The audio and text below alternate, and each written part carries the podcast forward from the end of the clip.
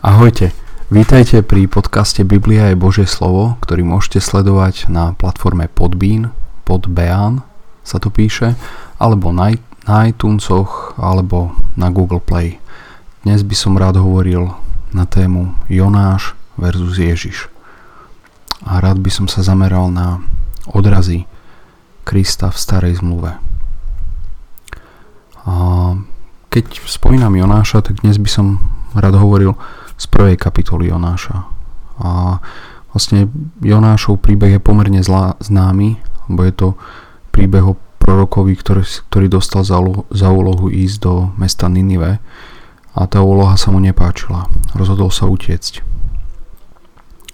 A najznámejšia časť je asi o tá, kde Jonáš skončí v bruchu veľkej ryby a 3 dní tam strávi, nakoniec ho vypluje.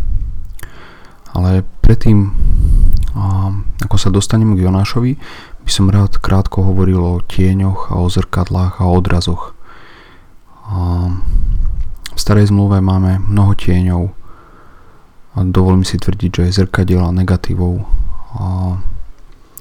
Biblia učí, že stará zmluva je plná priamých proroctiev, obrazov a predobrazov o pánovi Ježišovi. A Biblia hovorí tiež o tieňoch. Napríklad eh, list Kolosenským, 2. kapitola, verše 16 a 17. Teda nech vás nikto nesúdi pre pokrm, alebo pre nápoj, alebo pre nejaký sviatok, alebo nov mesiac, alebo pre soboty, alebo pre sabaty, pre, a čo všetko je tvojňou budúcich vecí, ale telo je Kristovo. To apoštol Pavol vysvetľuje veriacim v Kolosách, že tieto veci prikázania o pokrmoch, nápojoch, o jedlách a o rôznych sviatkoch sú tieňom budúcich vecí. A Pavol priamo vyčlenil čas Mojžišovského zákona a označil ju za tieň budúcich vecí. A táto časť Mojžišovského zákona patrí do obradného zákona a týka sa levitov a rôznych náboženských obradov v starej zmluve. Aby sme si to priblížili, môžete si pozrieť, máte záujem, Levitikus 11. kapitolu, alebo teda 3. Mojžišovú knihu, kde je napísané, ktoré zvieratá sú nečisté a nemajú sa ich dotýkať ani jesť. A toto je ten tieň, o ktorom hovorí Pavol. Len ak chceme lepšie ten tieň pochopiť, tak môžeme sa pozrieť, čo pán Ježiš hovorí v Matúšovi 15. kapitole na tému prikázaní, ktoré si vymysleli zákonníci a farizei a to, čo povie, súvisí aj s témou nečistých zvierat. Čiže pán Ježiš tu nekomentuje priamo Mojžiša, ale priamo sa vyjadruje k tomu, čo si farizovia a zákonníci vymysleli ako svoje, svoju nadprácu, a, ale týka sa to aj, aj Mojžiša. A hovorí o umývaní rúk. A toto bolo priamo prikázanie, ktoré vymysleli zákonníci a farizeovia. A vlastne oni keď to vyčítajú pánovi Ježišovi, že apoštoli, alebo teda apoštoli, vtedy to boli učeníci, že učeníci si neumývajú ruky, tak sami odkazujú. Neodkazujú na Mojžiša, odkazujú na podania starších. Že mali nejakých ľudí, ktorých si vážili v rámci svojho národa a oni prišli s tými nariadeniami.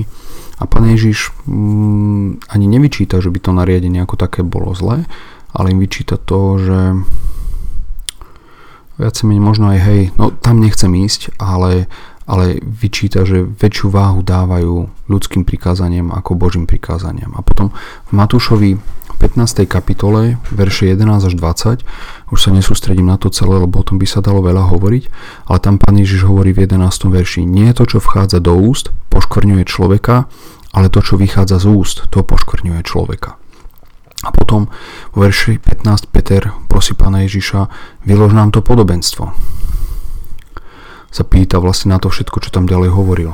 A čo som teraz preskočil, ale vlastne v rámci vysvetlenia v 17. verši pán Ježiš hovorí, či nerozumiete, že všetko, čo vchádza do úst, ide do brucha a vyhadzuje sa von do stoky, ale to, čo vychádza z úst, ide zo srdca a to poškvrňuje človeka lebo zo srdca vychádzajú zlé myšlienky, vraždy, cudzoložstva, smilstva, krádeže, falošné svedectvá a rúhania.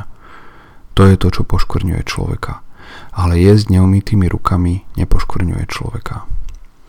Že v tejto dobe ešte pán Ježiš priamo nehovorí o, k Možiškošovským nariadeniam, o ktorých až po zmrtvých staní sa dozvieme niečo viac o tom, že levické kňazstvo ako končí, ako nové kňazstvo podľa pána Ježiša stojí na obeti pána Ježiša, už nie na chráme a na tých obetiach.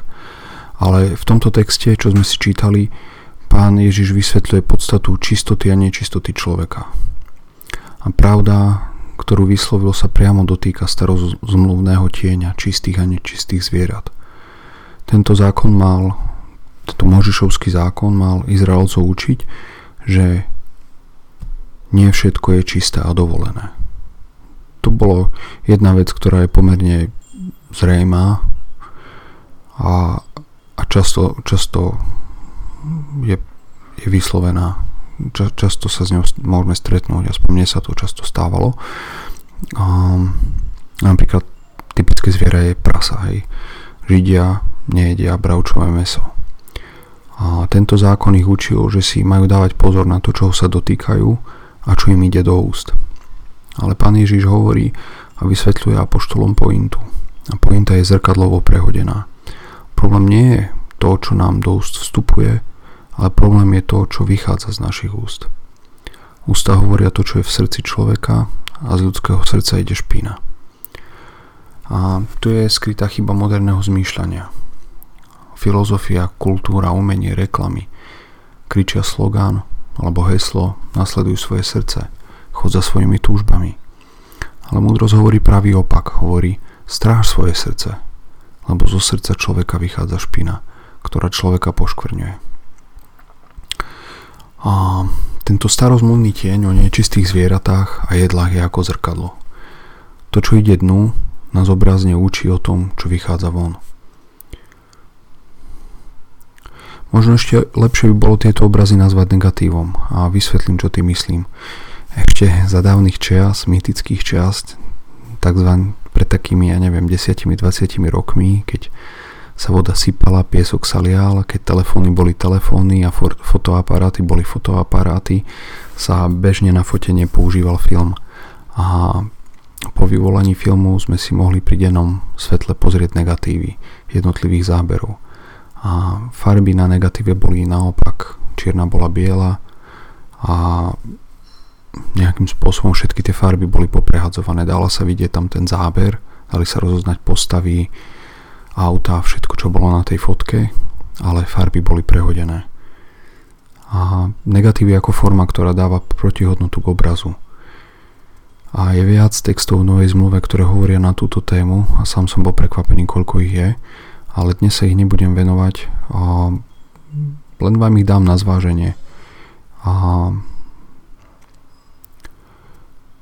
a konkrétne tú myšlienku, že starozmluvné obrazy pána Ježiša môžu byť zrkadlovo prehodené, že keď nás pán Boh chce v tom obraze naučiť, že to, čo vychádza zo srdca je zlé, môže nás to učiť cez obraz, ktorý je zrkadlovo prehodený a učí nás a hovorí nám, že máme dávať pozor, čo do našich úst vchádza, aké jedlo.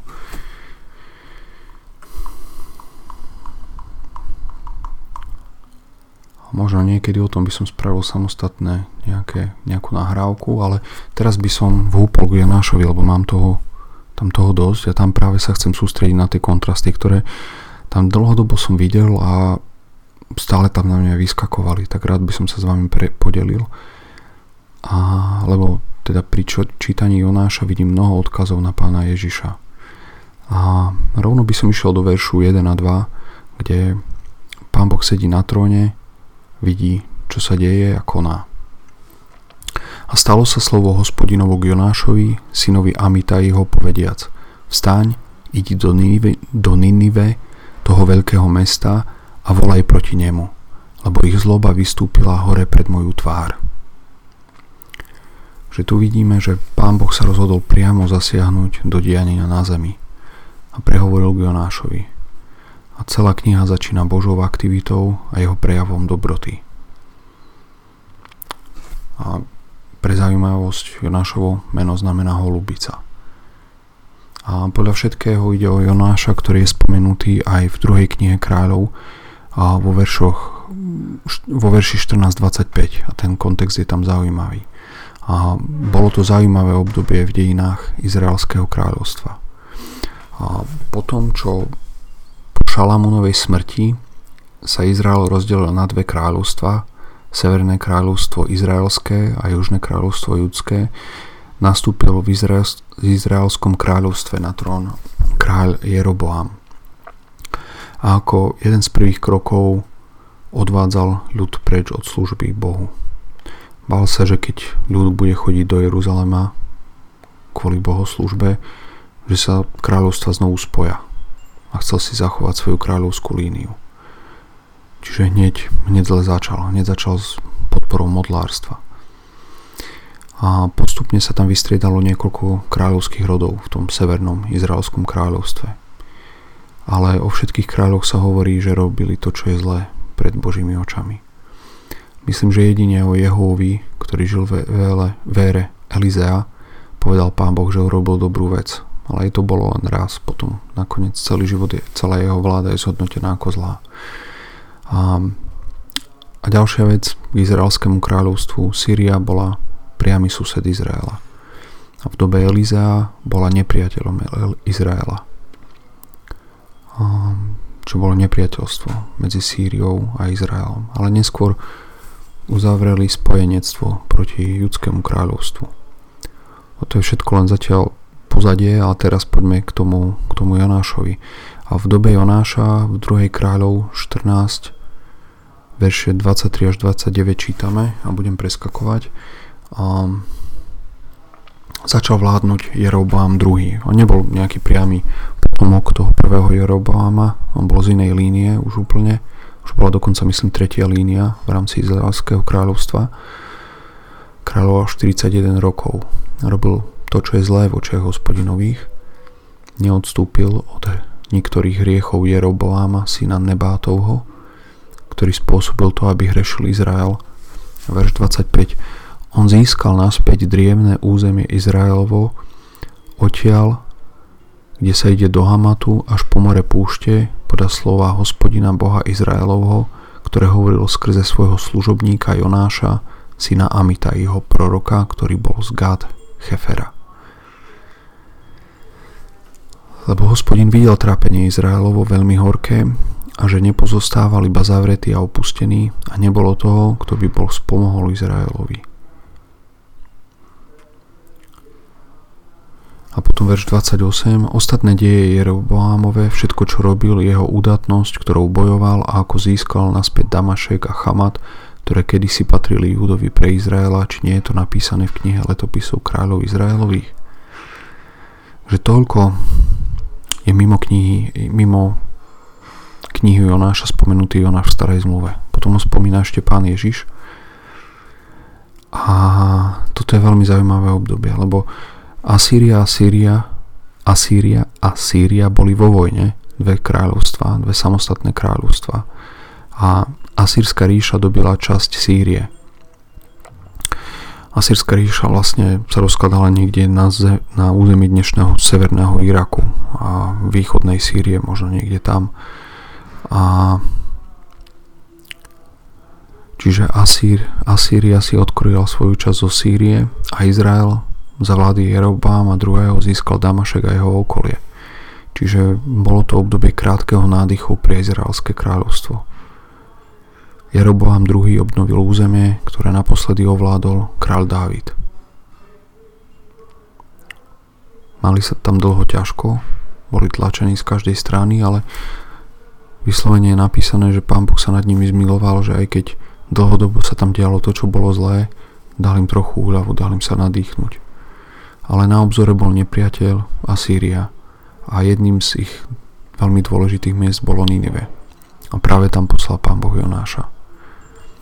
Jonáš mal ísť do jedného z najdôležitejších miest u hlavného nepriateľa, Izraelcov, a mal predpovedať skoré zničenie mesta. Ninive sa neskôr stalo aj hlavným mestom a zdá sa, že bolo jedným z najväčších miest a možno najväčším mestom vtedy na zemi, lebo pán Boh hovorí, vstaň, chod do Ninive, toho veľkého mesta. Že tam je zdôraznené to, že to bolo veľké mesto. A verš 3. útek od Boha a prvé zrkadlo, alebo prvý odraz. Ale Jonáš vstál, aby utekol do Taršíša z pretvári hospodinovej a prídúc dolu do Jopy našiel loď, ktorá išla do Taršíša. Dal, čo bola im zdá a išiel do nej, aby sa odplavil s nimi do Taršíša z pretvári hospodinovej.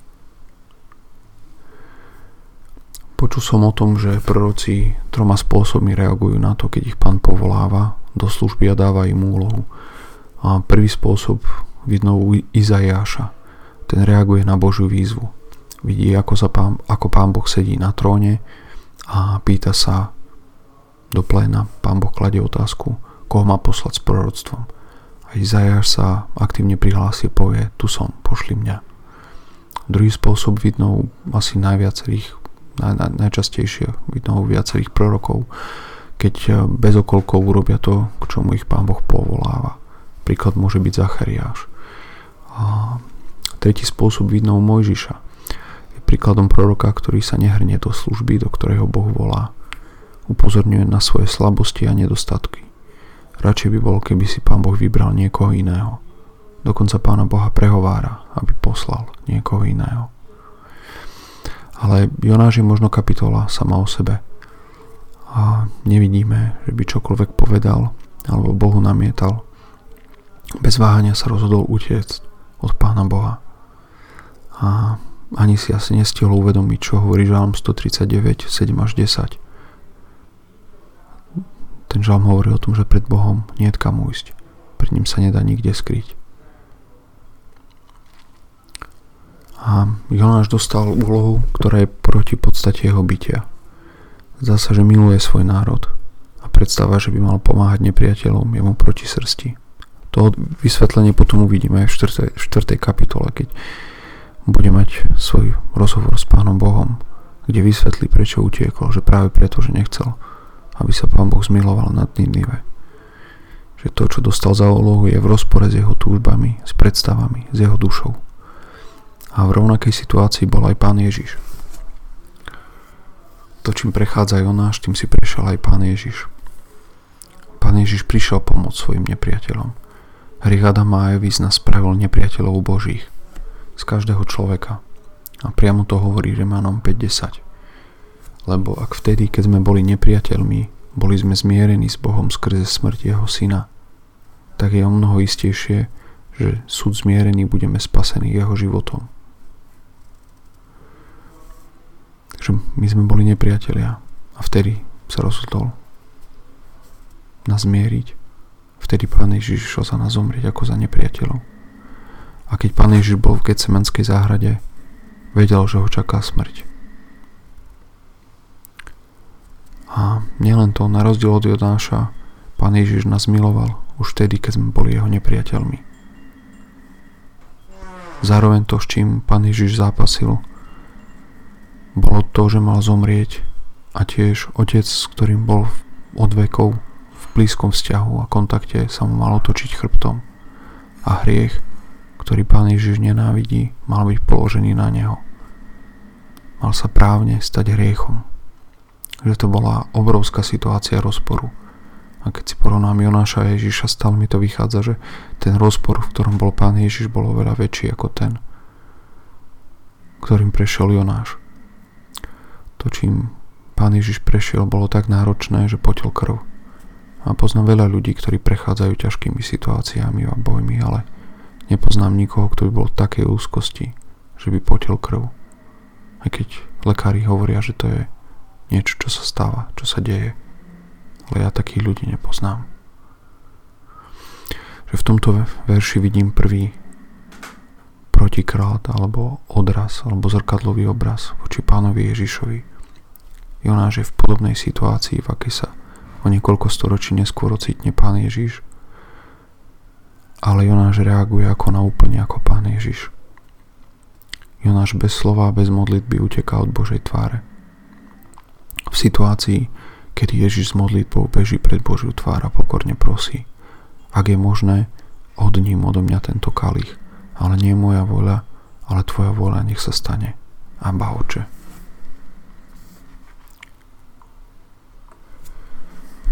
Verše 4 a 5 Búrka na mori Ale hospodín vrhol veľký vietor na more a povstala veľká búrka na mori, takže sa domnievali, že sa loď rozbije. Vtedy sa báli námorníci a kričali každý ku svojmu bohu a vyhadzovali nádoby, ktoré boli v lodi do mora, aby si poľahčili. Ale Jonáš bol zišiel dolu na odľahlé miesto lode, ľahol si a zaspal tvrdo. Musela to byť divoká búrka. Modlili sa, lebo boli v núdzi a tiež odľahčovali loď. Vyhadzovali z lode, čo sa, čo sa dalo. Jonášovi spoluplavci boli z pohanských národov, nepoznali jediného a pravého Boha. Mali svojich bohov. Podľa toho, čo poznali, robili to najlepšie, čo mohli. A apoštol Pavol nám vysvetľuje niečo o tejto dobe, o dobe predtým, než prišiel Pán Ježiš. V skutkoch 17, keď je v Atenách a káže Atenčanom a vysvetľuje im dejiny a Boží zámer, tak vo verši 26 hovorí a učinil z jednej krvi všetok národ ľudí, aby bývali na celej tvári zeme, určiac vopred odriadené časy a medze ich bývania, aby hľadali pána aby ho snáď len nejako nahmatali a našli, hoci nie je ďaleko od niektorého z nás. A potom ďalej hovorí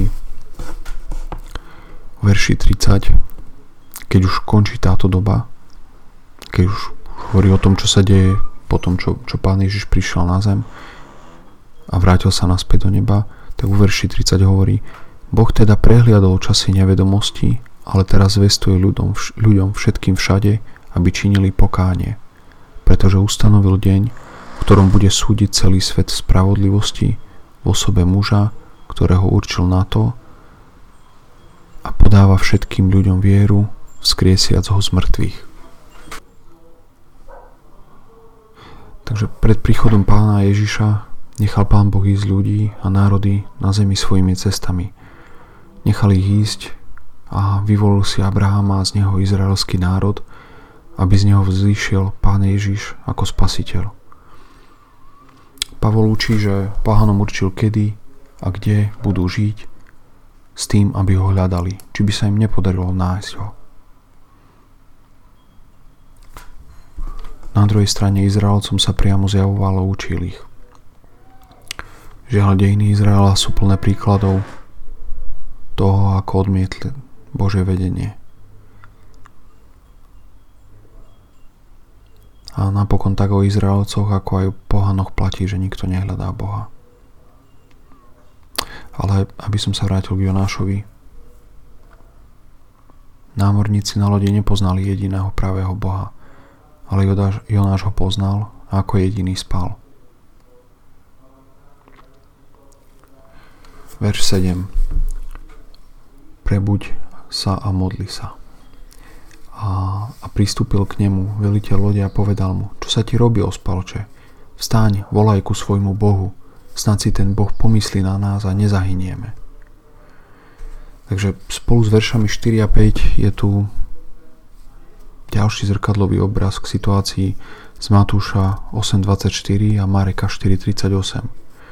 Ježiš a Jonáš sú jediní ľudia, o ktorých som počul, že spali za búrky na lodi. No, áno, sú búrky a búrky. A v oboch prípadoch, ale Ježiš a Jonáš nie sú námorníci, ale sú obklopení ľuďmi, ktorí majú bohaté skúsenosti s plavbou. Ani možno často nastala situácia, kedy skúsený námorník utešoval pasažiera počas búrky, že to nie je také zlé a že sa niečoho báť ale tuto v oboch prípadoch sa skúsení námorníci boja najhoršieho bojujú o život na lodi a majú tam niekoho, kto spí. Matúš 8.24 a hľa veľká búrka povstala na mori, takže vlny prikrývali loď a on spal. A pristúpiac jeho učeníci zobudili ho a hovorili, pane zachrán nás, hynieme. On im povedal, čo sa bojíte ľudia malej viery. Vtedy vstal, pohrozil vetrom a moru a nastalo veľké ticho.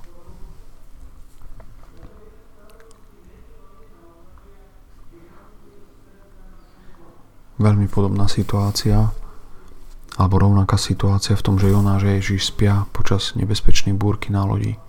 Oboch ich zobudili a Jonáša zobudil kapitán s výčitkou. Pána Ježiša zobudili učeníci s prozbou. A pán Ježiš priamo dokázal tú búrku utižiť svojim slovom. Jonáš neskôr bude vedieť námorníkom povedať, čo majú urobiť, aby búrka utichla. Verše 7 a 8 hľadanie príčiny. Potom povedali druh druhovi, poďte a hoďme losy, aby sme zistili, pre koho prišlo na nás toto zlé. A tak hádzali losy a padol los na Jonáša. Vtedy mu povedali, nože nám oznám, prosíme, pre koho prišlo na nás toto zlé. Čo je tvoje zamestnanie, odkiaľ ideš, čo je tvoja zem a z ktorého národa si ty? A tu vidím vnorený ďalší zrkadlový obraz, ktorý ukazuje na ukrižovanie pána Ježiša. Sú v ťažkej situácii a chcú zistiť, kvôli komu sú v ťažkej situácii a preto idú losovať. A zrkadlová situácia je to, čo predchádza odsúdeniu a ukrižovaniu pána Ježiša. Keď v Jánovi 11 49 čítame tam sa stretli Židia a sa radili o tom, čo urobiť s pánom Ježišom a Kajfáš, najvyšší kňaz im povedal, vy neviete ničoho ani nemyslíte, že je nám užitočné, aby zomrel jeden človek za ľud a nie, aby zahynul celý národ. K tomu nakoniec dojdú aj, aj námorníci. A námorníci sú tu v priamom nebezpečenstve. Farizovia pozerajú do budúcnosti, hoci im priamo od Rímanov kvôli Ježišovi nič nehrozí, chcú predísť riziku, že tam je rozpor v tom. Náborníci žrebujú zdanlivo bezvýchodiskovej situácii. Asi už urobili všetko, čo vedeli a nepomohlo to. Možno videli, že tá búrka bola zvláštna iná ako, iná ako bežné búrky, ktoré zažili dovtedy. Myslím, že títo námorníci už niečo skúsili, lebo toto mala byť dlhá plavba. Nevieme, kde presne sa nachádza ten Taršíš, ale, ale vyzeráš dosť ďaleko od Jopy. Zdá sa, že až pri pobreží alebo na území dnešného Španielska. Teda sa chystali preplávať celé stredozemné more.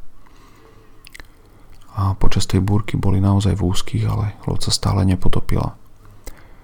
A zdá sa, že sa uchýlili k myšlienke, že to, čo sa deje, je nejaký trest alebo niečo, čo pochádza od bohov, od nejakého boha, ale netušili kvôli komu a farizovia presne vedeli, kto je v úvodzovkách problémová osoba. Ešte námorníci mali reálny problém a nevedeli kvôli komu. Farizovia nemali reálny problém, ale vedeli kvôli komu. Vedeli, kto bol problémová osoba. Bol to Ježiš Kristus. Nemuseli losovať a zisťovať, o koho ide. Ako náhle námorníci zistili, že na toho zvláštneho spachtoša Niektoré preklady dokonca hovoria, že chrápal. Keď na ňo padol los, zaplavili ho otázkami. A to farizeovia nerobili. Pýtali sa Ježiša množstvo otázok, lebo ho chceli odsúdiť, chceli ho dostať do pasce. Ale nezaujímalo ich, kto je Ježiš, čo o sebe hovorí, odkiaľ prišiel a kam ide. Zaujímalo ich jedine, čo je na Ježišovi zlé a v rozpore s ich predstavami, s ich náboženstvom. Napríklad vedeli, že, Jež, je, že Mesiáš sa narodí v Betleheme, ale nikdy sa Ježiša nespýtali, ako to, že je z Galileje. Asi najšokujúcejšia otázka od námorníkov k Jonášovi znie Nože nám oznám, prosíme, pre koho prišlo na nás toto zlé. Neskočili hneď ku záveru, že Jonáš je príčina problému. Pýtajú sa Jonáša, čo sa deje, prečo sa to deje a kto je príčina. A dokonca ho prosia.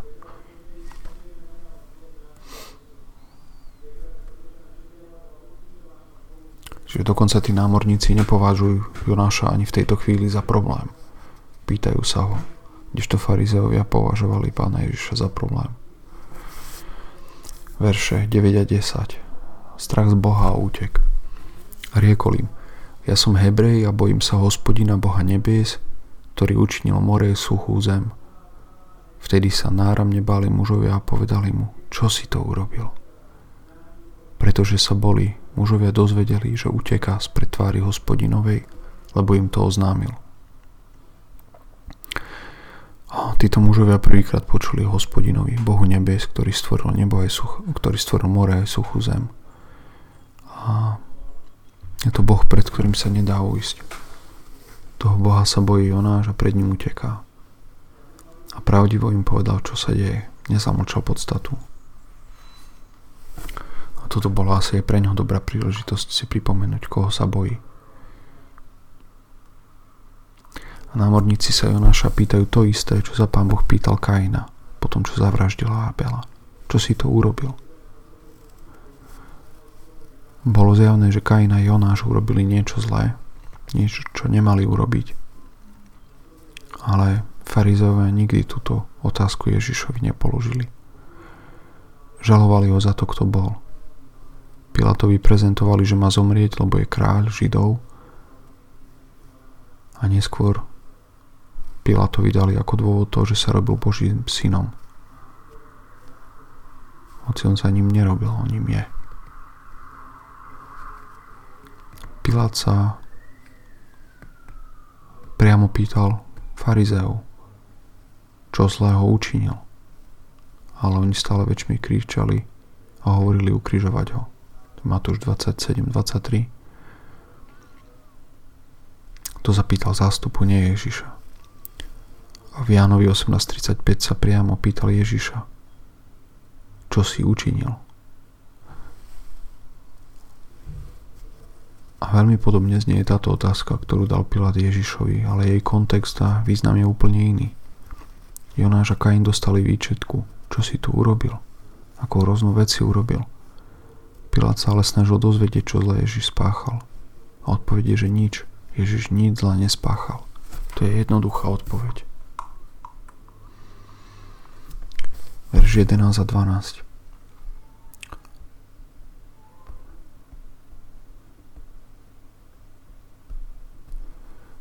A povedali mu, čo ti máme urobiť, aby sa nám upokojilo more. Lebo more sa burilo viac a viac. A on im riekol, vezmite ma a hoďte ma do mora a more sa upokojí pred vami, lebo ja viem, že pre mňa je táto veľká búrka proti vám. Námorníci nehľadali vlastné riešenie. Jonáš bol človek, ktorý mal odpovede a preto sa ho pýtali na ďalší postup. Pilát sa nikdy Ježiša neopýtal, čo s ním má urobiť. Písal, pýtal sa to iba dávu, ktorý kričal ukrižuj. Áno, bolo predurčené, že Ježiš bude ukrižovaný, to bol Boží zámer. Veď práve preto prišiel Boží syn na tento svet, aby zaplatil výkupné za mnohých, aby zaplatil za naše viny a vykúpil nás pod Božieho hnevu. A pán Boh neušetril ani vlastného syna, Spravodlivosť nehľadí na osobu, ani Boží si nedostal žiadnu výhodu ani výnimku, keď bol na neho položený náš hriech. Títo mužovia, námorníci, hľadajú pokoj, chcú pokojné more.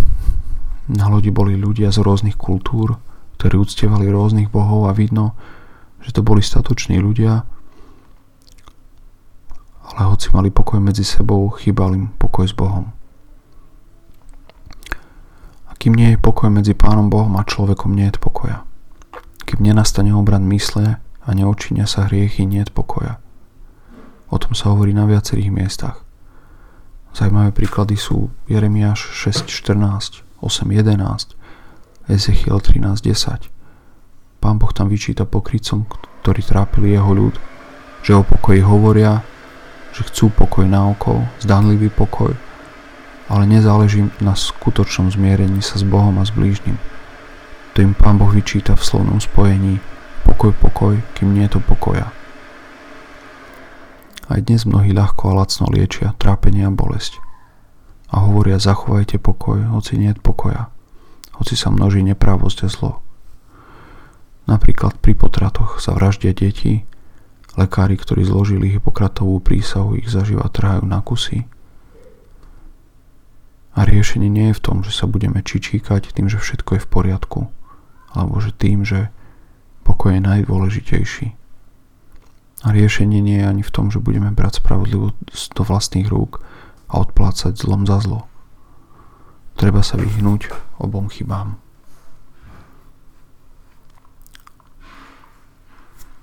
Ešte je čas milosti. Ešte je čas, aby hriešnici sa zmierili s Pánom Bohom a vyznali svoje hriechy. A blíži sa ten deň, o ktorom sa prorocky hovorí v 1. tesalonickým Petri. Lebo keď budú hovoriť pokoj a bezpečnosť, vtedy náhle príde na nich zahynutie ako bolesť na tehotnú ženu a neujdu.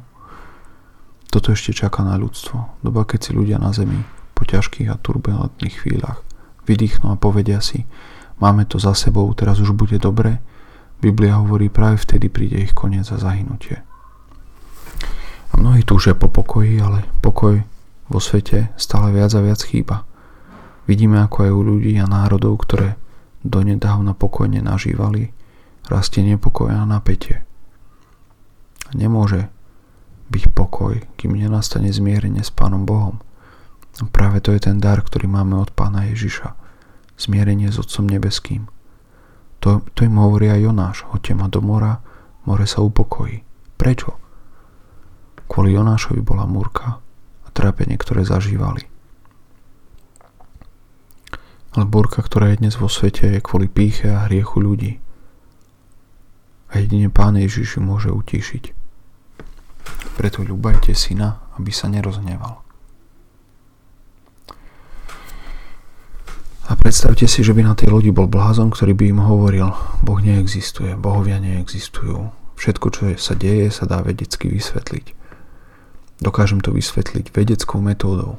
Vietor fúka a pôsobí silou X na more Z a more Z pôsobí silou na loď Y. Všetko je len hmotná. Nič viac neexistuje. Áno, pán materialista, máte pravdu. Vietor X a more Z spolu pôsobia na loď Y ale je bláznostvo si myslieť, že hmota je všetko. Boh dal človeku svojho ducha, keď ho stvoril na svoj obraz a duchom argumentovať, že duch neexistuje, je bláznostvo. To je to isté ako povedať myslím, teda nemyslím. Veda môže byť užitočná práve preto, kto Pán Boh je a aký je.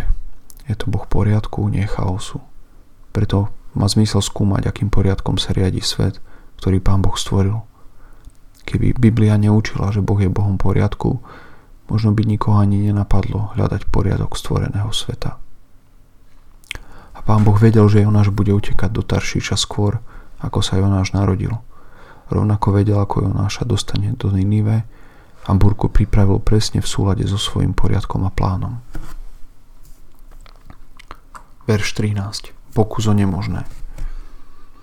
Mužovia veslovali všetkými silami, aby sa dostali späť na sušinu, ale nemohli, lebo more sa vždy, vždy viac a viac búrilo proti ním. A v tomto bode už museli byť riadne unavení. A predsa sa rozhodli, že budú bojovať o život muža, ktorých svojim hriechom priviedol do ťažkosti. Ďalší obrovský protiklad k tomu, ako bol odsúdený pán Ježiš. On nikoho do ťažkosti nepriviedol – a predsa bol mnohým trňom v oku. Sa divím, akí rovní a statoční boli títo námorníci. Dostali svedectvo od Jonáša o tom, že neposlúchol Boha a preto prišla na nich tá búrka a ich reakcia nebola sebecká. V tomto bode bojovali o Jonášov život. život. More sa však viac búrilo. Aký kontrast voči Pilátovi, ktorý dostal varovanie od svojej ženy o Ježišovi ktorý ako sudca sám vyznal, že nevidí nejakú vinu na Ježišovi. To Pilát vyznal, nevidí. Nevidel nič zlá na Ježišovi. A chvíľu na toho nechal zbičovať. Jan 19.1 V Evangeliu Jana 19 vidno, ako mal Pilát motiváciu, keď zistil, že Ježiš je syn Boží. Zľakol sa a hľadal Ježiša prepustiť. To bolo niečo, čo malo váhu v jeho svetonázore nechcel si začať s Božím synom. Ale v tom bode už urobil viacero nespravodlivých ústupkov voči žalobcom. Dal už Ježiša bezdôvodne zbičovať, vydal ho vojakom na posmievanie. Pilát už bol na šikmej ploche. A Pilát stále mohol urobiť to, čo urobili námorníci. Tak ako sa oni pýtali Jonáša, aj on sa mohol pýtať pána Ježiša, čo s ním má urobiť Ale Pilát mal úplne iný postoj ako námorníci. Ježiš mu povedal, že prišiel vydať svedectvo pravde a Pilát sa mu vysmial slovami, čo je pravda. A neraz mi bolo ľúto Piláta, prišlo mi, že nemal nič proti pánovi Ježišovi, že sa nechtiac ocitol v situácii, ktorá mala len jediný výsledok. Pán Ježiš musel zomrieť na kríži. Ale práva, práve vďaka týmto námorníkom si uvedomujem, že na druhej strane stal rímsky spolnomocnenec v pozícii sudcu. Ale nezaujímala ho spravodlivosť. Piláta zaujímala viac jeho kariéra ako ľudský život. Kariéra mu bola milšia ako spravodlivosť. Ži- Židia dlho hľadali a skúšali ako Piláta vmanipulovať do popravy Krista, až sa im to nakoniec podarilo. Ak ho neodsúdiš, nie si priateľ cisárov. To boli tie slová, ktoré ho zlomili. To bol rozhodujúci argument. Cisár ho ustanovil do tejto funkcie, hodnosti a mohol ho kedykoľvek odvolať. Verš 14. Umývanie rúk veslovanie alebo modlitba versus umývanie rúk. Preto volali k hospodinovi a vraveli, prosíme hospodine, prosíme nedaj, aby sme zahynuli za dušu tohoto človeka a nedávaj na nás nevinnej krvi, lebo ty hospodine činíš tak, ako sa ti ľúbi. Námorníci volali k jedinému pravému Bohu, o ktorom len pred chvíľou prvýkrát počuli od Jonáša. Jonáša sme ešte nevideli sa modliť. To nás čaká v druhej kapitole. Stále uteká pred hospodinom, je už veľmi v úzkých. Kapitán ho pred chvíľou vyzýval k modlitbe, ale zdá sa, že sa nemodlil. A, a svedomie Jonášovi hovorí, že všetko sa deje kvôli jeho neposlušnosti.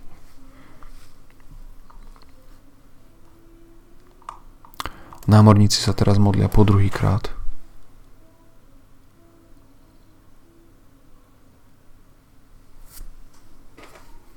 Už sa nemodlia k svojim bohom, ktorí nevidia ani nepočujú, modlia sa k hospodinovi. Aká zvláštna evangelizácia. Nechcú byť vinní z vraždy, ale nemajú na výber.